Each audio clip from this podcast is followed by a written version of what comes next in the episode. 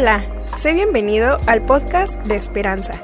Te invitamos a pasar un tiempo especial en el que Dios traerá propósito y plenitud para tu vida.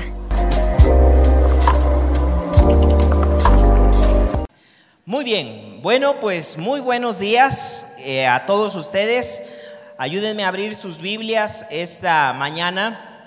Vamos a ir abriendo nuestras Biblias y si no, tú nos vas a poder acompañar ahí en las, en las pantallas, ahí en las pantallas.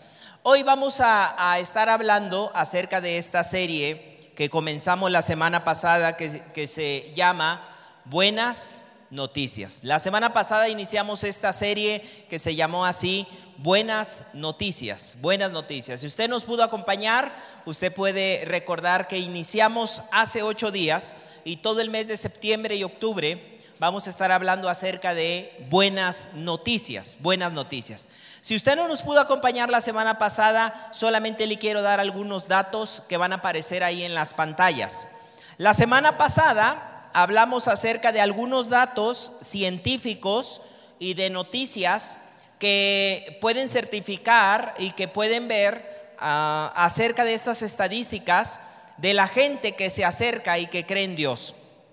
Si recuerdan la semana pasada estos datos que vimos, solamente quiero mencionar dos. Dijimos que había noticias de Estados Unidos, había noticias de, España, eh, estudios de España, y estos eran algunos de los que vimos la semana pasada, de las buenas noticias de que tú te conectes con Dios. Decíamos la semana pasada estas buenas noticias. Los estudios, el mundo, el periódico El Mundo dice, la meditación y la oración disminuyen el riesgo de problemas cardíacos, aumentan en un 30% la telomerasa, enzima asociada a la longevidad de las células.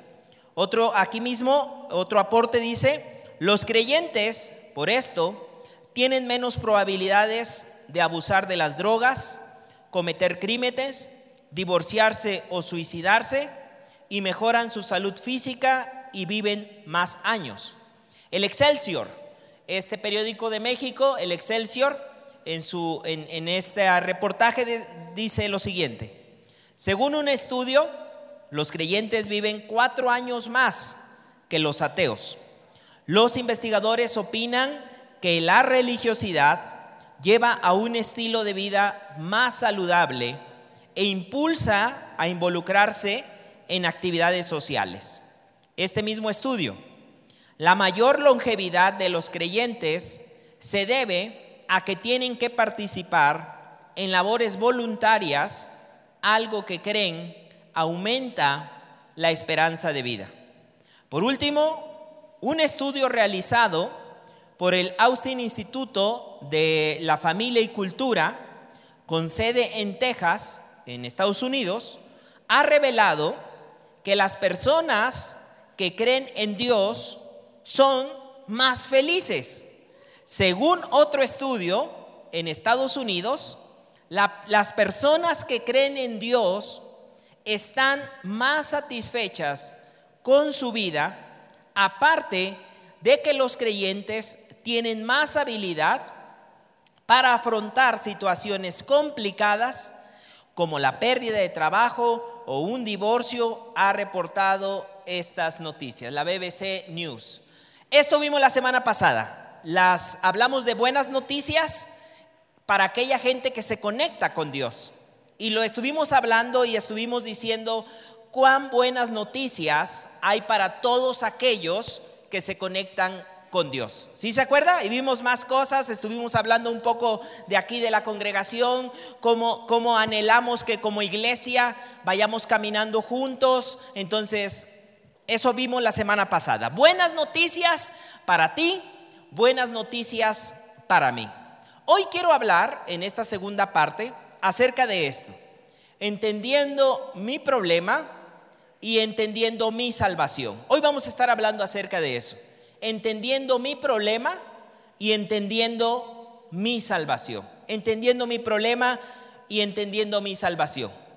Aunque si a veces tendremos que ser un poco sinceros, ni nosotros mismos entendemos nuestros problemas, ¿no? No sé si a usted le ha pasado eso, pero muchas veces ni nosotros mismos entendemos nuestros problemas. Es más, quisiéramos, pues que, como dice el dicho, alguien nos explique, ¿no? O sea, ¿qué, qué sucede? ¿Qué pasa? ¿Cómo le hago? ¿Qué, ¿Cómo resuelvo esto? ¿Qué, qué, ¿Cómo le voy a hacer?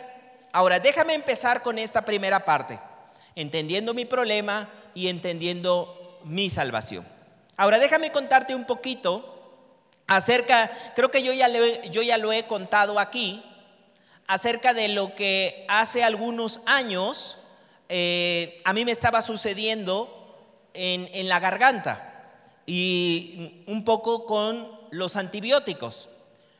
Yo ya lo he contado aquí, pero hoy me gustaría contarte esto eh, porque creo que va muy bien con esta parte de entendiendo o entendiendo mi problema y entendiendo la salvación. Hace algún tiempo yo pasé un periodo complicado en mi salud respecto a, gripa, antes de que estuviera todo esto del COVID. Fue muchísimo antes de que se viniera lo del COVID. Y eh, se me vino un periodo donde literalmente era una gripa muy fuerte, gripa muy fuerte y con mucho dolor en la garganta. Las primeras veces, igual como tú creo y como yo, aquellos que creemos en Dios, era pedirle a Dios, Señor, sáname, restaurame, y luego también la posibilidad de visitar algunos médicos. Y hubo unos médicos que me dijeron, sabe que usted necesita un tratamiento, un cuadro para recuperar su salud, y no sé si a ti te llega a suceder esto, si no, creo que coincidimos mucho en eso pero no era tan ordenado en tomarme la medicina, en tomármela así estrictamente a las, a las horas, ¿no? Como me lo habían dicho los médicos. Ahora, pero el cuadro empezó a durar, déjame comentarte esto, empezó a durar más de lo que yo dije, bueno, una semana y ya sale todo. Pero empezó a prolongarse con el cuadro de la medicina una semana, dos semanas, tres semanas, y entonces empecé a cambiar de médicos y los médicos decían, ¿saben qué? Pues va antibiótico, porque esto debe de ser no tan solo algo viral, sino ya tiene que ser una infección. Y entonces me empezaron a dar un poco de antibiótico y como los malestares seguían, ¿qué crees que lo que hicieron? Empezaron a aumentar de antibióticos. Me decían, miren, este es más fuerte que el otro. Y luego venía otra semana, llegó un punto donde mi estómago estaba totalmente destruido de tanto antibiótico, porque era muy fuerte. En una de esas un doctor dice, ¿sabe qué? Vamos a hacerle un estudio porque a lo mejor ya lo de usted se hizo crónico. Ya se hizo crónico, a lo mejor tiene una bacteria o algo por ahí que usted necesita, a lo mejor algo más especializado. Todavía, todavía no, no pasaba, te digo, nada de esto del COVID. Y no sé si a ti te han hecho, yo creo que algunos cuando ya vino lo del COVID, ya, ya sintieron cuando te hacen o cuando te meten tanto en la nariz o en la garganta, te hacen algunos raspados. Se siente feísimo, porque tienes que abrir la boca y a la vez que abres la boca te empiezan a, te meten algo hasta la garganta y tú tienes ganas de volver y ellos te están raspando, ¿no? Y es algo feísimo. Vino como tal los, los estudios. Ahora, déjame decirte de esto. A la par de este tiempo, también vino un tiempo donde yo dije, me tengo que meter más con el Señor, platicar más con el Señor había cosas que yo le decía, Señor, pero ¿qué pasa? ¿Qué está sucediendo? Aquí es donde viene la parte donde te digo, hay momentos donde ni uno mismo entiende lo que pasa ni lo que sucede. Yo le decía, Señor, ¿qué pasa?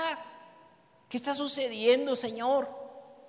Si yo sé que, pues no soy así un angelito, pero tampoco soy un diablito, o sea, Señor, no, o sea, ahí estoy contigo y no sé lo que pasa. Y no sabía. Venían los estudios, Llevé los estudios que te digo de los raspados y de, todas las pruebas, se los llevé al, médico y el médico me dijo, pues esta es una bacteria normal, la de, de todos. No sé por qué a usted se le volvió crónico o necesita. Ahí fue donde yo me enteré que había o hay medicamentos de generaciones que de tercera generación y que de cuarta generación. Y decían, ¿saben qué? Ahora usted necesita uno de más generación. Y un día orando, un día orando, hablando acerca de Señor, ¿qué está sucediendo? No, no sé qué pasa esto. Un día orando tuve un sueño. Y en ese sueño yo entraba a un consultorio. Y en ese consultorio estaba ahí una persona de la tercera edad, muy grande el Señor, con una bata blanca y tenía un, eh, en el consultorio donde yo estaba en el sueño, tenían un aparato ahí como que te checaran y, te vieran. Y entonces terminó el sueño. De esas veces que tú dices, ay, ¿por qué se acabó aquí? O sea, quisiera, ¿qué más va a pasar? ¿Qué va a suceder? No entiendo, Señor. Me quedé confundido Fui con mi esposa y me platicando y, en ese momento tomamos una decisión días antes y les digo, ¿sabes qué? Creo que es momento no de ir con un médico general o con una doctora, sino con ir con un especialista en nariz, en oídos y garganta. ¿Cómo se llama? ¿Cómo? estoy dejando que ustedes los digan porque yo no lo puedo pronunciar, no por eso, pero se llama Oto. Exacto, no es especialista, es especialista. Bueno, le digo, ¿sabes qué? Creo que ha llegado el momento y empecé a sentir una paz del Señor de eso. Pero yo no conozco, al igual que estoy casi seguro como la mayoría de aquí, cuando no conocemos ni especialistas, ni con quién ir, ni nada. Y, ese día orando, le dije, Señor, pues tú eres el que nos guías. Y empecé a buscar direcciones de estos especialistas. Y había uno, me acuerdo, cerca de Plaza Juárez, en Pachuca. No sabía muy bien ni dónde, ya vi la colonia, dónde estaba. Y dije, este, este vamos a ir no ubicaba, no sabía dónde, ya cuando fui la dirección, estuve, llegué a, vi que era una clínica, llegué a la clínica, me, tocó, esa vez fui solo, yo, ya, aunque ya nos habíamos puesto de acuerdo, y ya llegué a la recepcionista, con la recepcionista aparté lo de la cita y me dice, ¿tiene cita? No, no, no, no traigo cita, me dice, está bien, sí lo puedes recibir. Te digo que todo esto estamos hablando años, muchísimos años atrás, antes del COVID, entonces incluso antes que naciera mi hija Erika. Fíjate, para que te des una idea de en qué momento te estoy hablando. Y entonces me dice, ahorita lo recibe el médico. Ya estuve esperando, no esperé mucho ahí en la sala de espera. Ahí yo estuve orando, ¿no? Porque la verdad es que los momentos a veces de dificultad también son los momentos donde más buscas a Dios, ¿no? Como que es el momento donde dices, este es el momento, o sea, de pegarme más con el Señor. Llegó la hora que llegó la señorita y me dijo la señorita, ¿sabes qué? ¿Sabe qué? Pásele. Cuando yo abrí la puerta del consultorio, cuando vi al doctor, era precisamente lo que yo había visto en el sueño. Abrí la puerta, vi al doctor, cuando lo vi me quedé sorprendido. Vi su aparato, el aparato que, que estaba que yo nunca había ido a un doctor de estos. Cuando vi el aparato dije, este aparato yo ya lo había visto.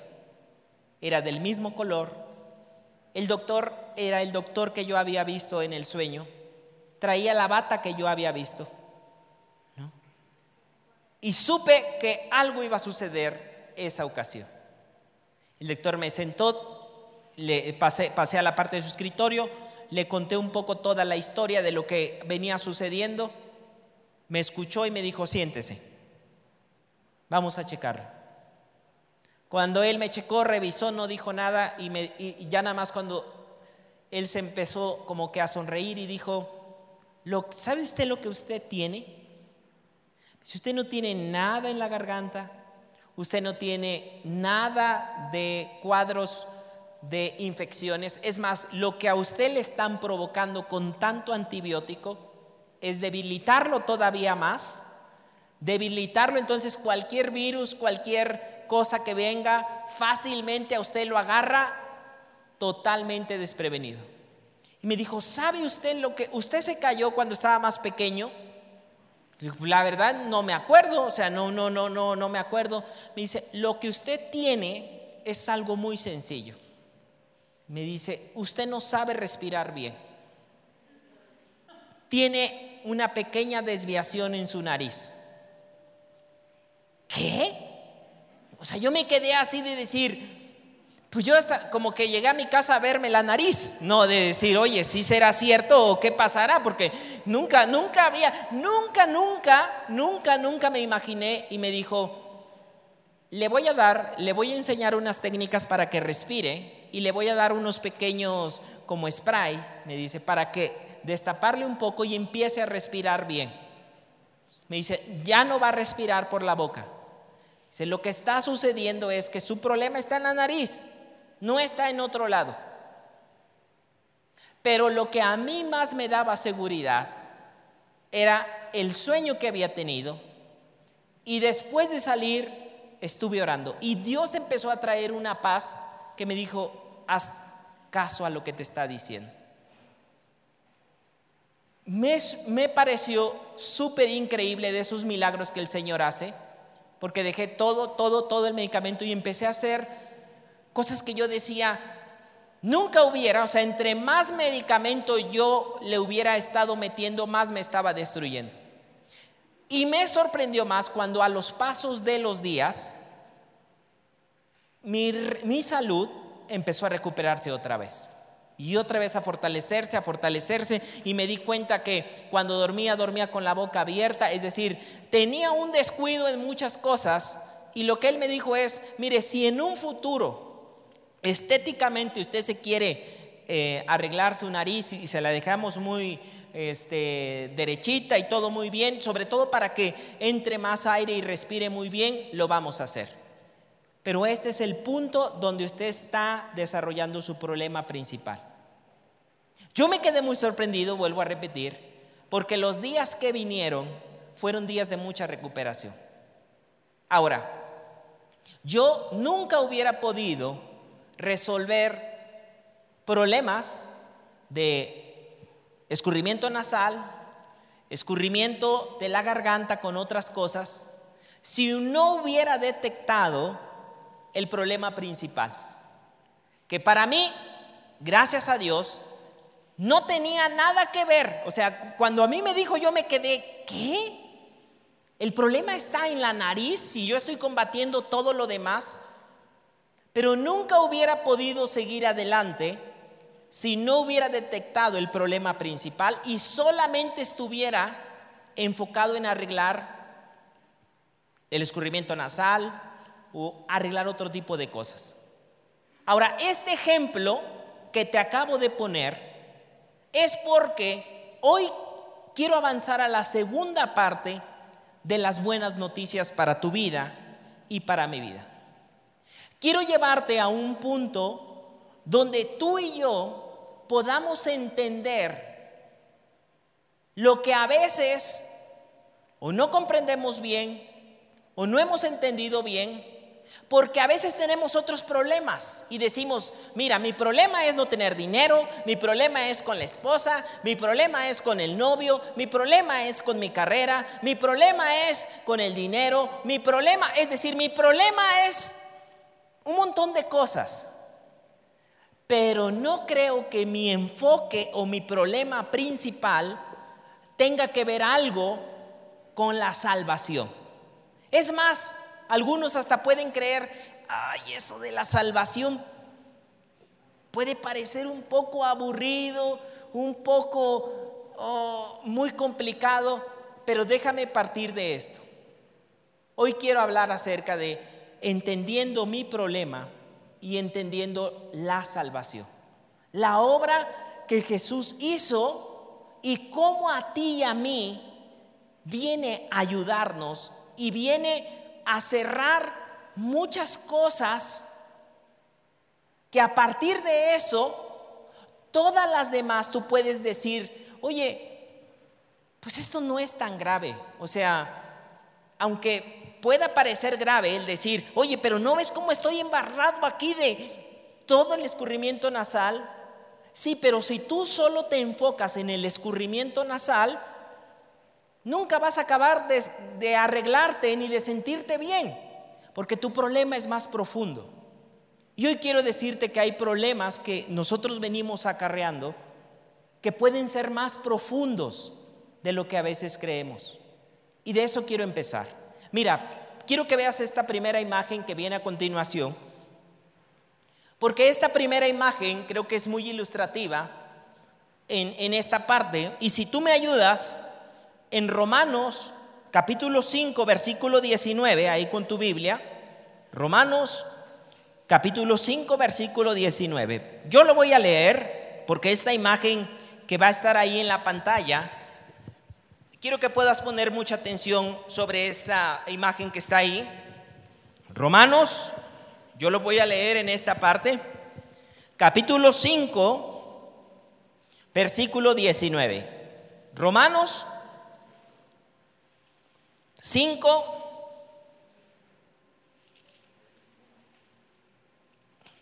19. Es más, vas a ver que todo Romanos capítulo 5, si tú nunca has leído Romanos, Romanos, todo el capítulo 5 habla de la obra de Jesús. Pero quiero que veas específicamente en el versículo 19. Mira esto. Yo lo voy a leer.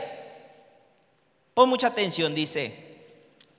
Porque así como por la desobediencia de un hombre, los muchos fueron constituidos ¿Qué dice ahí? Pecadores. Mira esto, dice, porque así como por la desobediencia de un hombre, los muchos fueron constituidos pecadores. Luego mira lo que viene a continuación. Así también, por la obediencia de uno, los muchos serán constituidos ¿Qué dice ahí? Ayúdame. Justos. Mira, quiero que veas esta, esta imagen que está ahí, porque esto es lo que dice Romanos capítulo 5, versículo 19. Mira lo que dice. Así que por la desobediencia de uno, los muchos, es decir, ahí entramos tú y yo, somos o fuimos constituidos, ¿qué dice? Pecadores. Y luego dice, pero por la obediencia de uno, ¿qué dice? Los muchos, los muchos somos constituidos ¿qué? Justos. Ahora, mira esto, quiero que veas esta imagen. Déjame hablarte de esto. Esto, esta ilustración que tú ves ahí, a veces es conocida como la ilustración de las dos familias. Una primera familia que tiene que ver con la familia de Adán. Y la otra familia que tiene que ver con la familia de los hijos de Dios. Primero tenemos en la parte de allá la familia de Adán y del otro lado tenemos lo que es conocido. Esta imagen es conocida o es un poco famosa por la imagen de las dos familias. Una, la familia de Adán y la otra, la familia de los hijos de Dios. Ahora, aquí es donde viene algo que a veces nos confundimos un poco.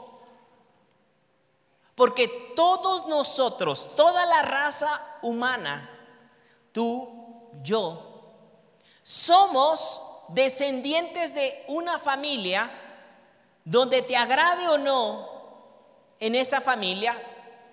No estoy hablando de tu familia en sangre. Tú naciste en una familia en sangre, no sé cómo está tu familia, tal vez algunos dicen qué padre ser de mi familia, otros dicen pues ya estoy aquí, no, y tengo que avanzar, no, este, y vamos a echarle ganas como familia, pero no estoy hablando de esa familia.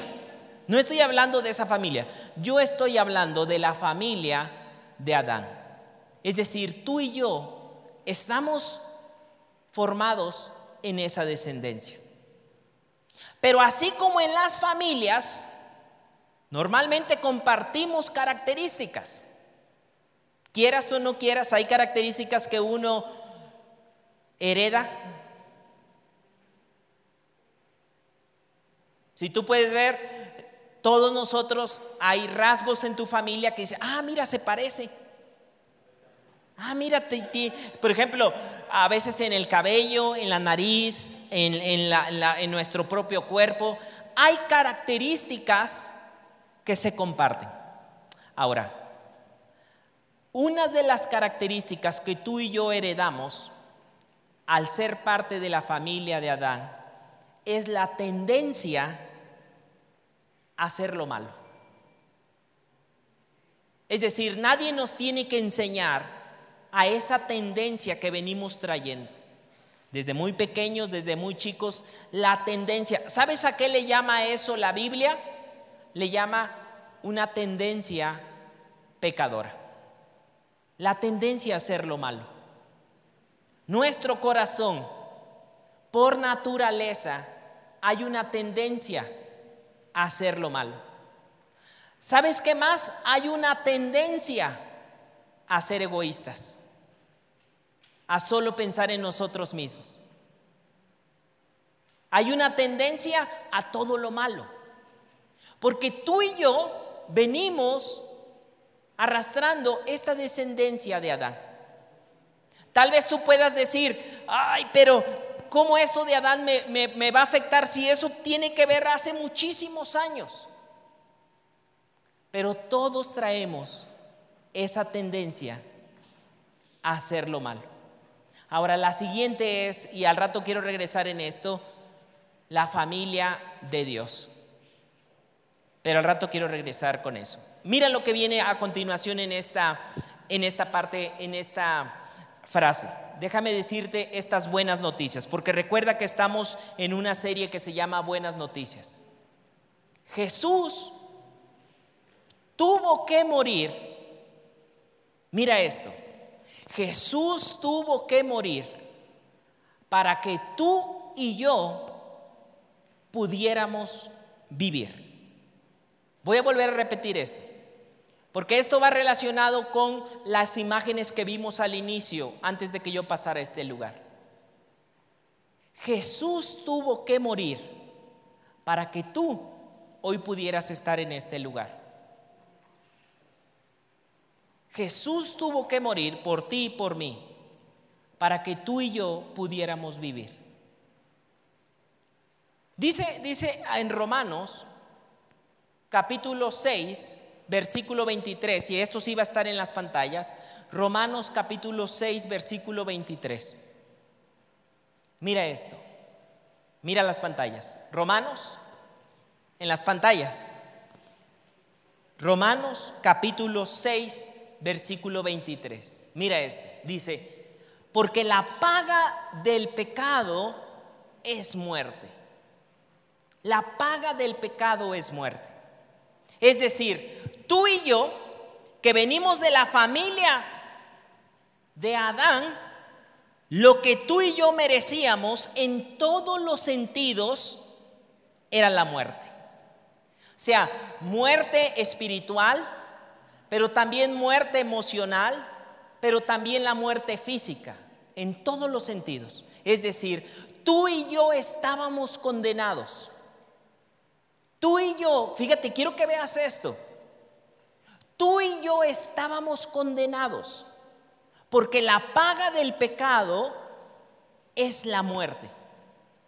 Por eso Romanos, Pablo hablándole a los romanos les dice, romanos, ahora, ¿sabes, ¿sabes por qué? Mira, cuando leemos Romanos es que quien escribe Romanos fue Pablo. Y Pablo les está texteando o escribiendo a los romanos, a los que están en Roma, y les está explicando y les está diciendo a los que están en Roma, romanos, hay una buena noticia para ustedes.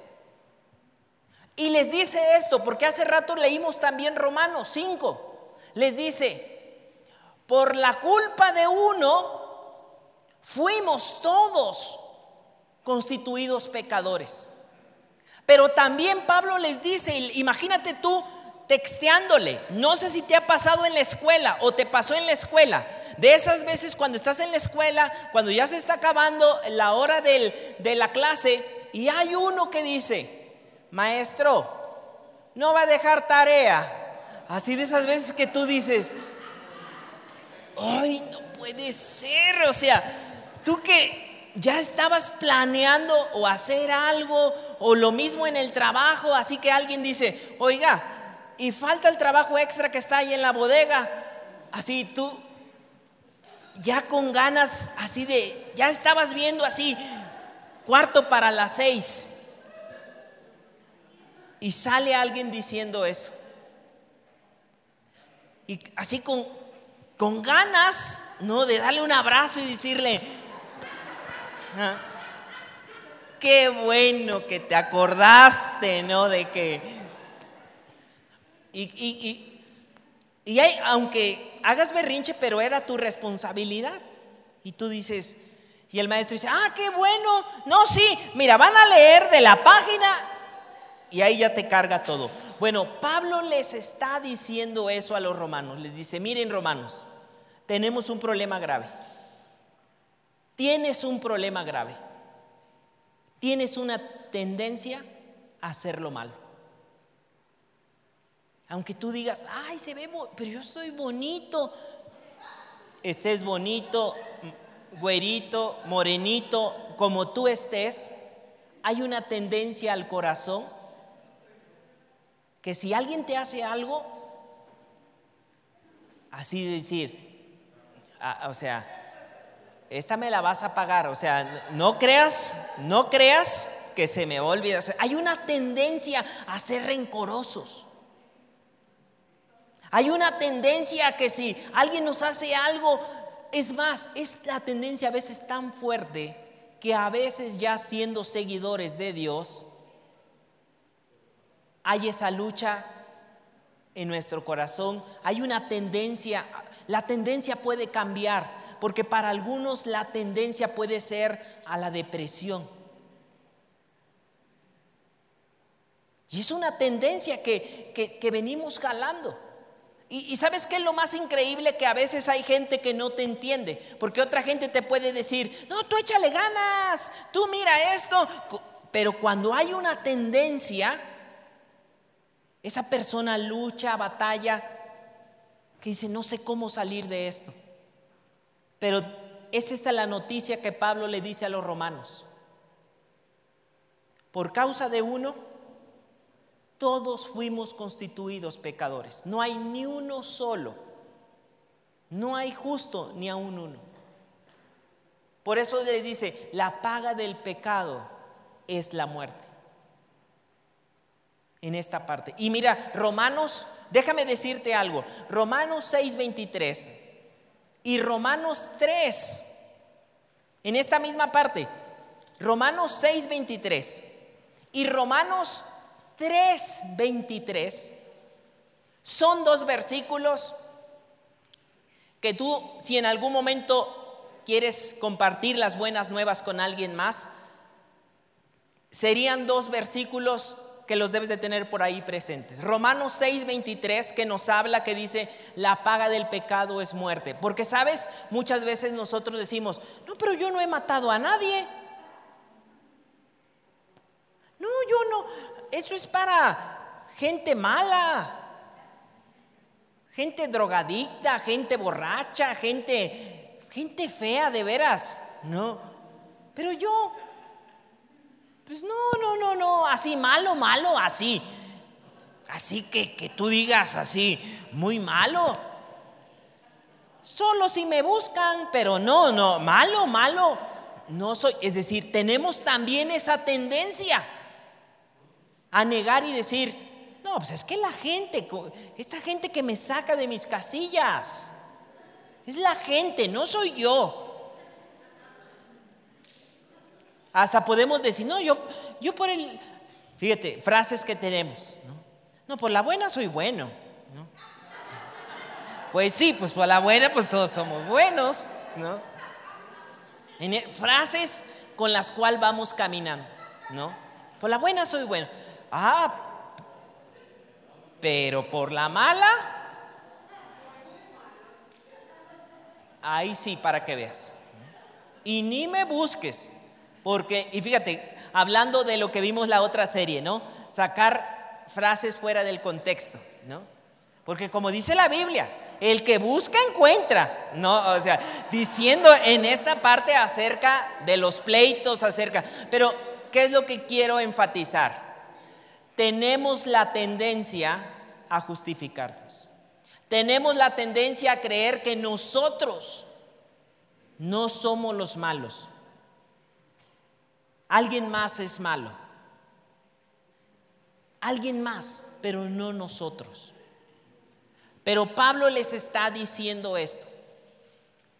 Tenemos un problema, romanos. Por uno, todos somos de la familia de Adán. Y vas a tener esa tendencia. Va a haber tendencia a sentirte con tu esposo, va a haber tendencia a que caigas en depresión, va a haber tendencia a que caigas en muchas cosas. Tienes esa tendencia. Porque dice Romanos 6:23, la paga del pecado es la muerte.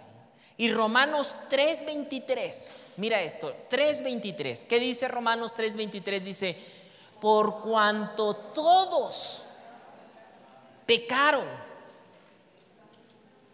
y están destituidos de la gloria de Dios. Es decir, no hay justo ni aún uno. Todos estamos en la familia de Adán. Todos estamos en esa familia. Esa es nuestra condición. Por eso hoy podemos ver tanta maldad, pero esa maldad comienza no de ahorita. Podemos ir a Génesis capítulo 3 y a los primeros, podemos ir desde el inicio de Génesis y ver que desde ahí ya estaba el pleito entre hermanos. Con Caín, con, ya con todos ellos. Porque una vez que entró el pecado, tenemos una tendencia a hacer lo malo. Ahora, pero esta es la buena noticia. Esta es la buena noticia. Mira Jesús, Jesús, hablando acerca de su muerte, Jesús hablando acerca de su muerte, mira lo que les dijo en Juan 12, 27. Estaba con sus discípulos. Y Jesús hablando acerca de su muerte, ahí con sus discípulos, Él les empieza a hablar de la muerte de Él. Y les dice esto. Ahora mi alma está muy triste. Estoy muy entristecido. Y luego dice, mira lo que él les dice a todos sus discípulos. ¿Acaso debería de orar, Padre, sálvame de esta hora? Porque la hora se iba acercando. o sea, la hora de que él iba a dar su vida de todo lo que vimos ahí en el video, de todo lo que pasó, de todo el sufrimiento, de todos los golpes, de todo eso que iba a vivir, él dice, la hora se está acercando. Y él le pregunta a sus discípulos, les dice, ¿cómo ven? ¿Debería de orar, Señor, sálvame mejor ya de esta hora? Pero él les dice, pero es, mira esto, pero esa precisamente es la razón por la que vine. ¿Cómo voy a orarle? ¿Cómo voy a decirle al Padre? Mejor mira, ya que se cancele todo, ya que estos pecadores siga el despeñadero de gente, ¿no? Así se están perdiendo. Pero él dice, no, si por eso precisamente es la razón que vine. Mira, mira, quiero que veas esto. Lo que Jesús les está diciendo a sus discípulos. Y voy a juntar todo lo que acabo de decir. Estás perdido. O sea, tú y yo estamos condenados. Pero mira lo que Jesús le está diciendo a sus discípulos. Ustedes, tú, es la razón por la cual yo vine. Y esto es algo que, que tú y yo tenemos que ver como buenas noticias. A veces podemos quejarnos así y decir, no hombre, pues es que el celular que tengo, un celular malo, hombre, de verdad, o sea, un celular, fíjate, empezamos a, a perder nuestro gozo, nuestra alegría, o empezamos a vernos, imagínate que yo dijera, no hombre, pues me dan papel, papel duro para limpiarme mi nariz, Oye, pero el problema principal que tú tienes no es el papel. Tú tienes un problema más profundo que va más allá. Imagínese yo quejándome diciendo, por favor, una marca de papel, pétalo, pero un poquito más abajo.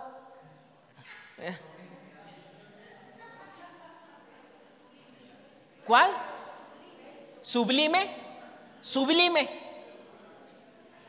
¿Cuál?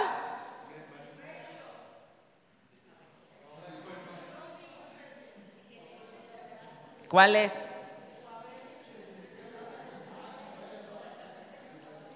No digan ese porque es el que uso. bueno, mira, cualquiera del, del, que diga. Pero imagínate eso. Imagínate un papel que tú dices, por favor, ¿cómo me traen este papel? No huele bien, está rasposo. Tú quejándote de eso y decir, oye, pero tu problema principal no es el papel. Y a veces en una sociedad que gira muy rápido, perdemos de vista que Jesús ha hecho cosas más profundas. Jesús dice, mira, tú estabas perdido. Y yo di mi vida por ti. No sé si no has comprendido. Nadie te amaba. Estabas condenado. Y mira, ahí viene la buena noticia para ti y para mí hoy. Donde Jesús le está diciendo, ¿cómo la, tú eres? Ustedes son la razón por la cual yo vine. Tú andas que porque no te hablan, que porque no te saludaron, que porque ya te dejaron, que nadie te quiere. Qué pobre de ti. O sea, dejamos que el enemigo empiece a llenar nuestra mente con todo eso y nos hace perder. Decir, mira,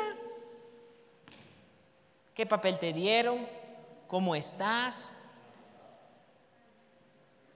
A ti, fíjate, empiezas a llenarte de esas mentiras que te olvidas de las buenas noticias.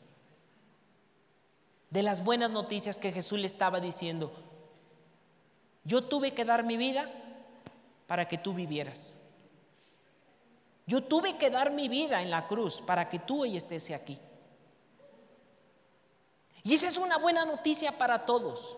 Porque él lo que estaba diciendo es, estabas en una familia de allá y ahora te voy a pasar para la otra familia. Por eso podemos decir esta frase que viene a continuación que dice, la crucifixión de Jesús La crucifixión de Jesús, mira esta, esta frase, la crucifixión de Jesús nos muestra, te muestra a ti el amor de Dios. O sea, cuando tú veas esas imágenes, no tan solo pienses en decir, ay, porque a veces, como no entendemos eso, tenemos la tendencia a decir, pobre, sí lo golpearon duro. O sea, no, pues sí, pobrecito de él. O sea, pero no hacemos la relación. Que lo que te está diciendo es, ¿Cuánto te amo, hijo? ¿Cuánto te ama y cuánto te amo, hija? La crucifixión de Jesús habla de un amor por ti. No te voy a, no te voy a engañar. La verdad es que va, hay gente que no te va a querer. Es más, que no te quiere. Ya tendría, tendría que, empezar desde, desde ahorita. O sea, te tendría que decir eso. O sea, hay gente que no te va a querer. Y hay gente que no te quiere. Porque si a Jesús, que era perfecto, no lo querían, tú y yo, que podemos tener errores, pero quiero que veas esto, nos quedamos trabados en eso. No es que a mí no me hablan, no me quieren. Pero cuando veas la crucifixión de Jesús, hay una buena noticia para ti. Dios te está diciendo, ¿cuánto te amo, hija? ¿Cuánto te amo?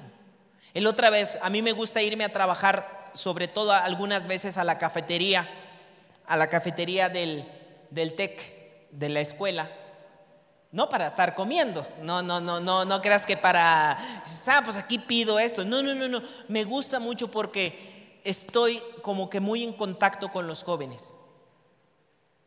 Y le digo a mi esposa, le digo, hoy me dio risa lo que estaba platicando que escuché una señorita. Y la señorita le decía a su, a su otra amiga, yo estaba trabajando así aquí y luego había un este, silloncito del otro lado, en la, el escritorio y ahí estaba otro sillón.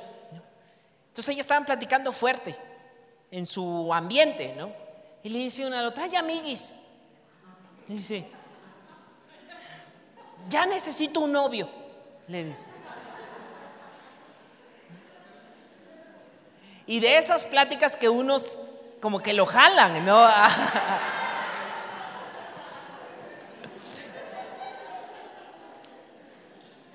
y le dice la otra, dice, ¿y para qué quieres un novio? Dice, pues si somos amigas, me tienen aquí. No, amiga, tú no entiendes, le dice.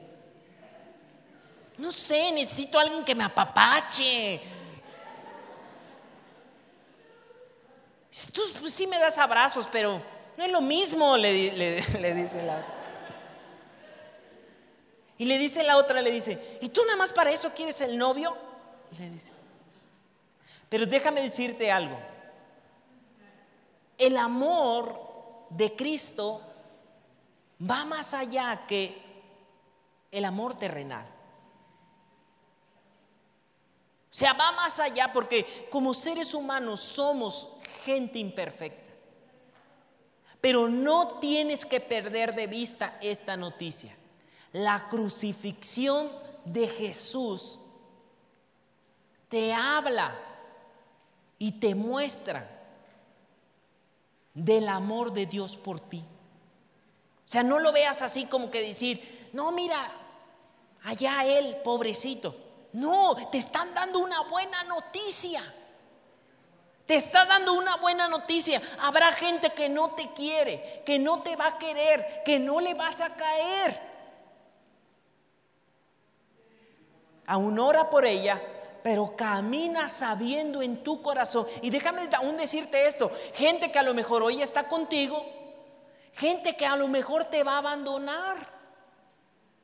Gente que hoy te habla y que a lo mejor te va a dejar de hablar. Por más bueno que tú intentes ser, que tú por más... Hay muy, muchas circunstancias por lo que te estoy diciendo. Todos tenemos una tendencia a lo malo, a sentirnos. A lo mejor, mira, tú sin querer dañaste a alguien. Sin querer. Fíjate algo que me pasó. Yo estaba en una clase, yo después como, la verdad es que tuve que pedirle perdón a esa persona. Estaba dando una clase. Y llegó, se acercó una persona y, ya me dijo, oiga, ¿le puedo decir esto? Ya salí y yo le dije, ¿qué pasó? Me dice, ah, mire, traigo ese proyecto. Ah, sí, pásale, le digo, expónselo, expónlo. Y me fui a dar otra clase a otro grupo y ahí llegó él nuevamente. O sea, él venía sin saber. Y yo en mi mente, fíjate lo que pensé. Dije, estaba en mi mente y dije, ah, ahorita les voy a dar un receso a todos los de mi clase. Y en ese receso les voy a dar la oportunidad nuevamente a, este amigo a que les hable del proyecto que les quiere hablar. Pero ojo, yo todo esto lo estaba pensando. Nunca hablé nada. Yo estaba aquí en la clase, vi que alguien entró por la puerta y dije, ay, viene otra vez este amigo. Y dije este, ¿cómo puedo darles tiempo a ellos y tiempo a él? Pero todo lo estaba pensando al mismo tiempo que estaba hablando. Y entonces dije, si él, ojo, otra vez todo en la mente, si él no se va muy tarde, a la hora del receso, que, faltaban como 40 o 30 minutos, que Él venga y les hable. Todo esto en la mente. Y entonces, ya hablando, lo único que dije, yo ya te platiqué todo el contexto. Lo único que le dije es, él iba entrando, estaba parado ahí, haz de cuenta que alguien está parado, así como Mario que está hasta allá atrás, y él estaba así parado, y lo único que dije es, oye, ¿a qué hora te vas? O sea, pero fíjate lo que estoy diciendo, ¿no?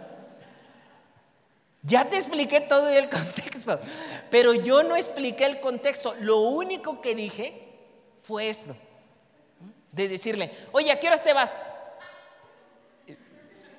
¿Cómo se entiende esto que estoy diciendo? ¿Que le estoy dando la bienvenida? ¿Que le estoy diciendo, oye, pásale, da tu mensaje? Y yo de verdad lo quería apoyar, pero lo único que yo dije fue así, pensando en lo que ya te expliqué todo. Y todos se quedaron así. Y él cambió de color y se puso así. Y yo comprendí al momento lo que estaba haciendo. O sea, que no me había dado a entender. Y, entonces al momento le dije, no, espérame, espérame, espérame. Lo que estuve pensando, y ya le expliqué todo lo que te dije, ¿no? Y la verdad es que me dio mucha risa y todos se quedaron así, los que ahí dijeron, no, pues ya nada más le faltó decir, lárgate de aquí, salte, vete de aquí, ¿no? Ya nada más le faltó decir eso. Y le dije, ¿sabes qué? No, discúlpame, no, al contrario, te quería apoyar. Va a haber momentos donde te van a lastimar a ti. De otro comentario o que tú vas a lastimar. Y va a haber asuntos que tengas que arreglar, pero va a haber asuntos que a veces no se arregle. Relaciones que queden ahí en, en una situación que tú dices, hubiera sido padre arreglarlas. ¿Qué es el punto que voy? Hay un amor que nunca te va a abandonar. Y de eso te habla la crucifixión de Jesús. Te amo tanto. Te amo tanto que yo tuve que morir para que tú vivieras. ¿Por qué hoy caminamos sin esa buena noticia en nuestro corazón. Por eso esta es la segunda buena noticia de hoy. Jesús te ama tanto. No vas a encontrar otro. Por eso el, versículo que para algunos es uno de los versículos más famosos, pero que tal vez para ti pueda ser la primera vez que oigas este versículo de Juan 3:16. Por eso este versículo donde Jesús te está diciendo, donde se escribe y Juan les dice, porque de tal manera amó Dios al mundo que dio a su Hijo unigénito, para que todo aquel que en Él crea, aquí viene la parte, no se pierda. Esa es una buena noticia para ti. Hoy tú puedes llegar con problemas de económicos, con problemas de muchas situaciones, con problemas que te puedo asegurar que en el tiempo, en el momento correcto, Dios traerá también solución a esa parte. Pero el problema principal que hoy te está diciendo es, tú estabas condenado al pecado, estabas perdido, pero te amo tanto. Te amo tanto que he dado mi vida por ti. Esto es, esta imagen que viene a continuación, es una de las imágenes que tú y yo tenemos que entender. Porque mira, donde está el hombre, que dice ahí hombre o mujer, son todos aquellos que venimos de la familia de Adán, con esa tendencia, destinados no tan solo en esta tierra, sino a una perdición. Porque la paga del pecado es muerte. Estamos perdidos, estábamos perdidos. Y mira, aquí viene algo, aquí viene algo muy interesante. ¿Te acuerdas que leímos también Romanos 3:23 que dice que todos estamos destituidos de la gloria de Dios. Es decir, nadie por sus propias fuerzas podía o puede acercarse a la gloria de Dios. Y mira, aquí vienen, solamente quise poner, o solamente esta imagen habla de tres cosas que a veces intentamos llenar en nuestro corazón. Y quiero hablar de la segunda, que tiene que ver con la religión. ¿Sabes? Aún, ¿Sabes qué quiere decir la palabra religión? La misma palabra religión, si la tomamos en su mera definición, la podemos dividir en dos, en re y en ligión. Re quiere decir volver. Y ligión quiere decir ligar. ¿Qué quiere decir? Volver a ligar. ¿Qué es lo que hace una religión? Intenta volver a ligarte o tratar de acercarte a Dios. Pero déjame decirte algo bien claro. Ninguna religión, incluso hay un canto que así es. Ninguna religión porque ¿sabes lo que hace la religión? Intenta de afuera hacia adentro que tú hagas cosas. De afuera hacia adentro. Es decir, no hagas esto, no te hagas esto, no, no, no, no te comportes así, pero es de afuera hacia adentro. Y en tus propias fuerzas es algo muy complicado. Pero Cristo les estaba hablando no de una religión, sino de una relación con Él. ¿Te acuerdas que Él les dijo, por esto yo he venido, para darles vida? Yo he venido a tener una relación contigo. Esta es una buena noticia. He venido y quiero tener una relación contigo. ¿Y sabes qué es lo más increíble? Que cuando Cristo viene a tu corazón, los cambios no empiezan de afuera hacia adentro, sino que empiezan cambios de adentro hacia afuera. Es decir, Él a través de su Espíritu Santo empieza a dirigir tu vida de adentro hacia afuera. Y hay cosas que para otros puedan parecer normales, pero que tú sabes que ahora te han pasado a la familia de Dios, que hay cosas que por dentro empiezan a cambiar. Y ya no es algo obligado, ya no es algo que, que alguien te esté ahí machacando, sino que en esa relación con tu amor que es Jesús, en esa relación con Dios, tu visión, tu forma de ver la vida empieza a cambiar. Y hay cosas que a lo mejor antes le dabas mucho valor, pero que después dices, pues no tiene tanto valor. Lo que antes podría disfrutar, lo que antes... ¿Sabes qué es lo que empieza a suceder? Una desintoxicación del pecado. No sé cuántos han pasado una desintoxicación de azúcar. Se siente feísimo, más cuando estás bien acostumbrado a, mucho azúcar.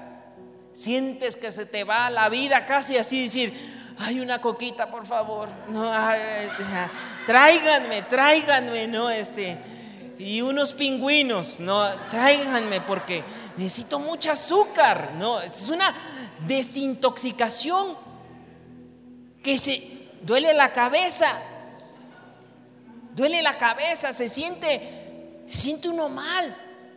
Pero déjame decirte esto. Una vez que atraviesas esa barrera, empieza, hay un bienestar que tú dices, oye, me siento más ligero, me siento, mis pensamientos son más claros. Pero atravesar esa barrera es complicado pero déjame contarte algo. Una vez que la atraviesas, también te das cuenta, por ejemplo, pruebas algo y tú dices, oye, esto está re dulce. ¿Tiene de más? ¿Cuánto azúcar le pusiste? Dos. Oye, pero yo siempre me lo tomo con dos. ¿Qué pasó? Lo que pasó no es el cambio en el azúcar. Lo que pasó es que empieza a haber una desintoxicación, pero en ti. Y eso es lo que empieza a suceder con una relación con Dios. Que como empieza a haber una desintoxicación de algunas cosas, como que tú dices, oye, lo que antes le agarraba sabor, no, como que no está bueno, ¿eh? No, no, no, no está bueno. No, mira, mejor me llevo la vida más tranquila. ¿Para qué demostrarle a la gente algo que no soy? Quiero demostrarle a la gente cosas que ni tengo. A gente que ni te importa o no les importas. Intentas aparentar y cosas que, que intentas, llevas una vida muy pesada. Entonces la religión hace eso. Pero la relación con Jesús empieza un cambio de adentro hacia afuera. Tus principios y valores van cambiando. Aunque otros digan, hey, no vayas ahí, te van a regañar. Porque otros no pueden entender eso, ese cambio que está sucediendo en tu corazón. Pero es algo que yo, yo cuando, cuando estudié una licenciatura, agarré de broma algo que les decía a mis compañeros, porque mis amigos me hacían bromas, que a lo mejor a ti también te las hacen, y ya como me hacían bromas, pues yo también lo agarré de broma, no, ya dije, pues ya lo agarran de broma, con es, en lugar de enojarme, de sentirme, también lo voy a agarrar de broma, y, hasta va a ser algo que, un puente para hablarles acerca de Dios. Y me decían, eh, ¿te prohíbe tu, tu religión, ¿verdad? Yo por más que intentaba decirles, no, mira, mi religión no me lo prohíbe. O sea, es algo que Dios ha empezado a hacer. Ya después ya le decía, recuerda que me lo prohíbe mi religión. No, no me invites eso, ¿no? Ya, ya, hasta yo lo agarraba, este, ya después cuando me casé yo decía, mi religión y mi esposa me lo prohíben, ¿no? lo, lo decía.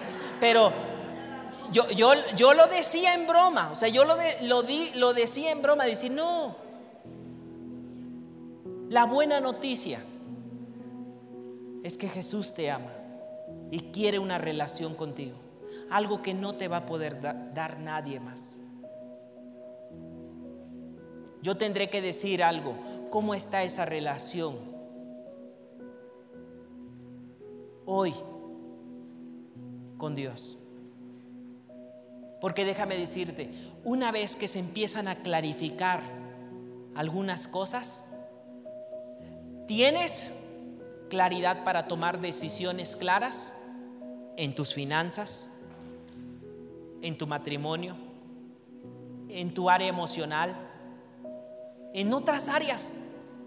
Que al momento como nos surge tanto estas áreas que tú dices, no, mire, mire, mire, a mí nada más écheme una oracioncita y que se me vaya esto y ya, ya, ya, ya. O sea, yo quiero, o sea, rápido y ya, ya, ya, porque imagínate que yo llegara con un doctor y dijera, mira, el escurrimiento no lo aguanto.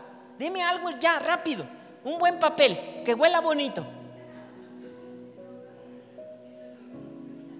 Dios vio algo más en ti, que dice, tu problema va más allá que una vez que se clarifique eso, va a haber áreas que como en cascadita empiezas a tener otra visión. Hace poco, quiero ir cerrando con eso, y hace poco lo, lo platiqué con mi esposa y le dije, fíjate, te voy a contar algo, y de, esas veces que dice mi esposa, sí, ya lo sabía, porque te conozco en algunas áreas. Hace como dos semanas, sí creo que dos semanas, comenzaron el regreso a clases. Sí, ¿verdad? Dos semanas. Sí, ¿verdad? O tres. No, dos. Dos. Esta es la segunda. Es decir, vamos por la tercera. Vamos por la tercera. Hace como dos semanas comenzó el regreso a clases. Y la entrada a Pachuca, como lo mismo te has dado cuenta, no sé si aquí cómo está sucediendo, y por todos lados hay un montón de tráfico y ha colapsado todas las avenidas.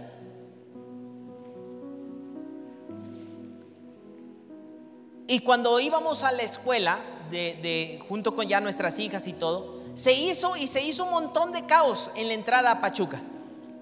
Y entonces yo viendo la hora, vi la hora y le dije a mi esposa, no vamos a llegar. Y le dije esto, ¿sabes? Pues todos se meten al, al tusobús. Todos se meten al carril de tusobús y bloquean ahí al frente. Y le dije, ¿sabes qué? Yo me meto y llegamos. Escuché la voz de mi hija atrás que cuando me metí me dijo, papá, ¿esto no está prohibido? No, lo que acabas de hacer. De esas veces que yo dije, oye, ¿no venías haciendo otras cosas? ¿No? Déjame decirte algo, no supe qué decirle. La el segundo día, dije, bueno, pues otra vez el tráfico, ya venimos otra vez tarde, solamente es un tramo, otra vez. Pero ya en esos días orando, yo no me empecé a sentir bien en mi corazón. Porque yo digo esto, mire, una vez que uno empieza a hacer cosas incorrectas, se empieza a acostumbrar. Empieza, ¿sabes lo que también llega a suceder espiritualmente? Se contrista el Espíritu Santo que está en ti. Y después se, se hace fácil porque te vas, esa relación que tenías se va perdiendo. Te vas endureciendo y tú dices, no, todo lo hace, no, pues ya es, no, pues esto, no. O sea, empiezas a perder esa relación. Y yo podía sentir esa presencia del Espíritu Santo en mi corazón de decir, Eric, estas dos acciones que has hecho los últimos días no son correctas. Créeme lo que para mí era una batalla muy fuerte y tuve que orar y le dije a mi esposa y se combinó y le dije, ¿sabes qué? Vámonos más temprano. Y llegó los, los días le dije a mi esposa, ¿sabes qué? Nos vamos temprano, nos fuimos más temprano, menos tráfico, se hizo un poquito, pero yo con una firme decisión, que ya Dios había hablado en mi corazón, tengo que hacer lo correcto. Aunque no era a veces no era no es lo más fácil. Y no era que alguien me estuviera viendo, no era no, es que esa relación con Dios empieza a cambiar tu visión. Y entonces me dio gusto terminar los últimos días de la semana bien, como se debe. Yo celebré como si hubiera sido una gran victoria con Dios. El domingo pasado que estuvimos aquí y que iniciamos esta serie, digamos, ya veníamos cerrando, ya, ya cerrando bien. Y yo no sabía algo que ya hasta que ya se acabó toda la reunión, se terminó todo eso. Y estas botas que yo traigo aquí, yo le llamo, las, las he llamado, porque para mí tienen, tienen una representación mayor que solo unas botas. La verdad, yo no estoy acostumbrado a botas. Pues aquí nos vemos cada domingo. Pero estas botas cuando yo las compré, para mí fueron las botas, yo le puse así, las botas de la obediencia. Porque yo no sabía, el domingo pasado ya llegamos, ya todo eso, y mi esposa me dijo, ¿qué crees que pasó? Me dice, una persona te dejó dinero para unas botas. ¿Qué? Le dije. Dice, sí, ya viene septiembre y te dejaron dinero para unas botas. Yo digo, yo me quedé pensando cuando me dijo eso, pero lo que yo pude sentir en mi corazón fue lo que Dios habló en mi corazón y me dijo, Eric, hacer lo correcto es mejor, lleva más obediencia. Y enseguida vino esto que yo te conté de decir, las últimas veces tú habías hecho lo incorrecto en algo tan sencillo, pero corregiste. Y para mí, para mí significaron mucho, aunque sean unas botas, porque para mí fue una victoria, no de las botas, que agradezco todo esto, sino de mi relación con Jesús. La buena noticia es que Jesús te ama. Y más que una religión, Él quiere tener una relación contigo. Y va a haber muchas cosas que se den y otras que no se den, pero Jesús te sigue amando. Va a haber unas que se den a tu manera Va a haber otras que se den de otra manera, que al momento no vas a entender y hasta te puedes frustrar con Dios. Pero te puedo asegurar que a la larga hay un mejor plan para tu vida. Septiembre, muchos celebran la libertad y está bien. Nosotros celebramos esa libertad, pero una libertad mayor, la libertad del pecado la libertad de poder tener esa relación con Dios. Todos tenemos esa libertad. Ni el diablo mismo puede detenerte en eso. Más que tú le des lugar. Pero todos los días tienes esa libertad de poder conectarte con Dios. Toma esa buena decisión. Toma esa buena noticia. Señor, cuánto amor me has dado. Vamos a orar, vamos a orar. Padre, gracias en esta tarde. Gracias Señor.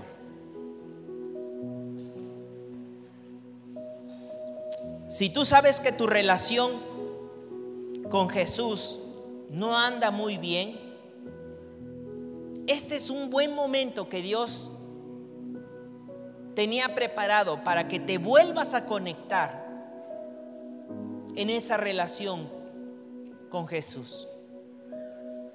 Una buena oportunidad para que te vuelvas a conectar con Él. Si hay cosas que tú has tolerado o has permitido, tómate ese tiempo para ahí en tu lugar pedirle perdón, decirle, Señor, no se trata de una religión, Señor. No se trata de que alguien me obligue o no me obligue a hacer cosas. Se trata de una relación de amor entre tú y yo. Que si soy sincero, tú me amaste primero, Señor. Aun cuando estaba perdido. Aun cuando no tenía valor para alguien más. Tú habías dado tu vida por mí.